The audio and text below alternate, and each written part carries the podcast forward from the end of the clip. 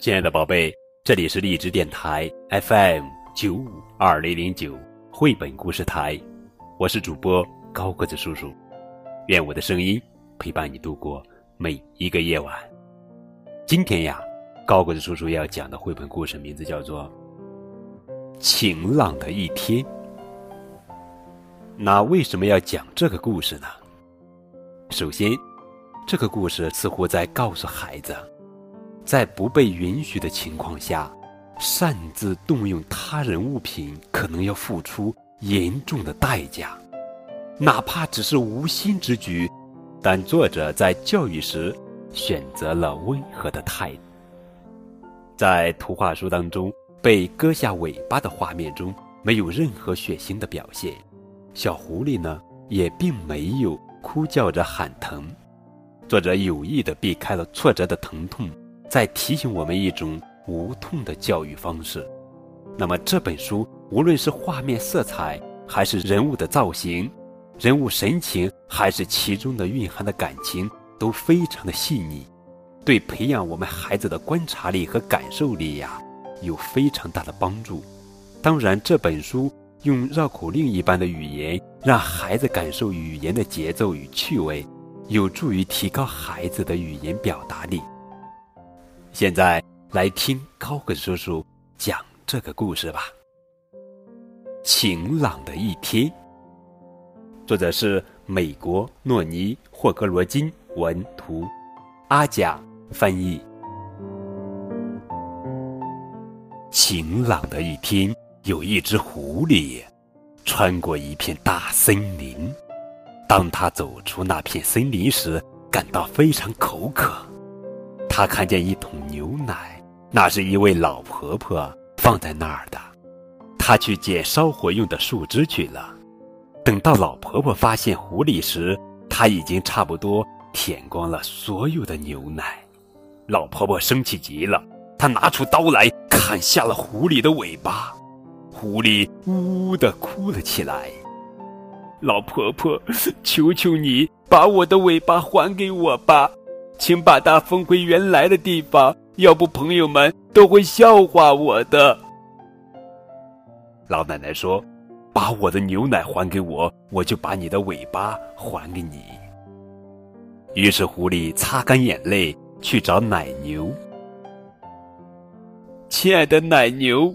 他央求道：“请给我一些牛奶吧，这样我就可以把牛奶还给老婆婆，老婆婆就会把我的尾巴缝回去了。”奶牛回答：“如果你给我带些青草来，我就给你一些牛奶。”狐狸对着原野呼喊：“哦，美丽的原野，给我一些青草吧！我要把青草带去给奶牛。”它就会给我一些牛奶，然后我把牛奶拿给老婆婆，她就会把我的尾巴缝回去，这样我就能回到朋友们的身边了。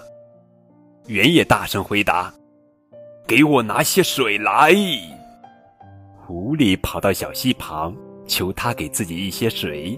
小溪回答：“给我拿个水罐来。”狐狸找到一位美丽的姑娘，他说。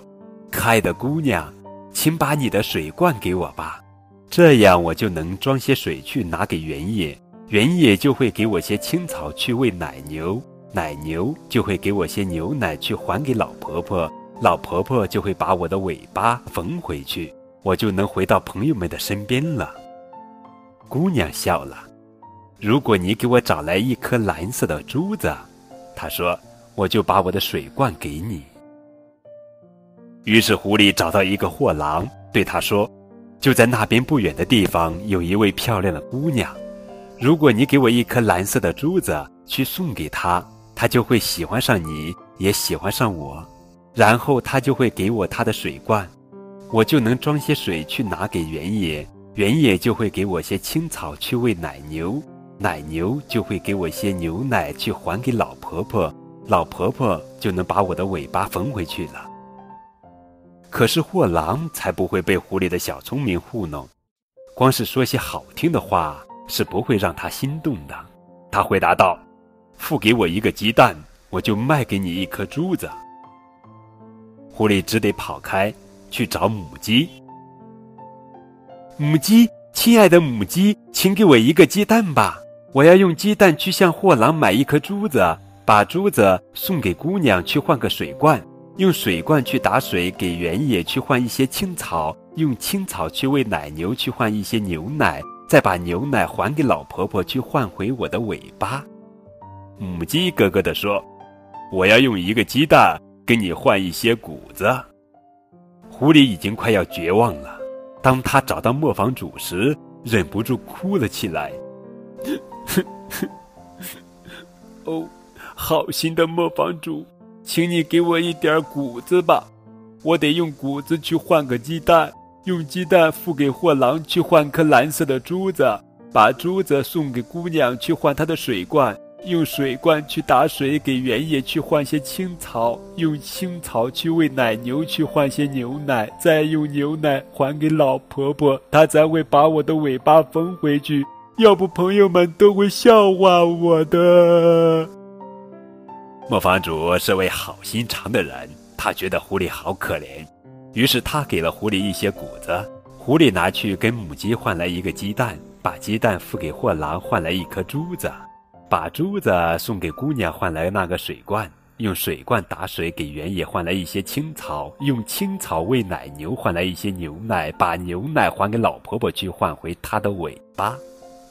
狐狸回到老婆婆身边，把牛奶还给她，然后老婆婆小心地把狐狸的尾巴缝回原来的地方。狐狸向森林的另一头跑去。找它的朋友们去了。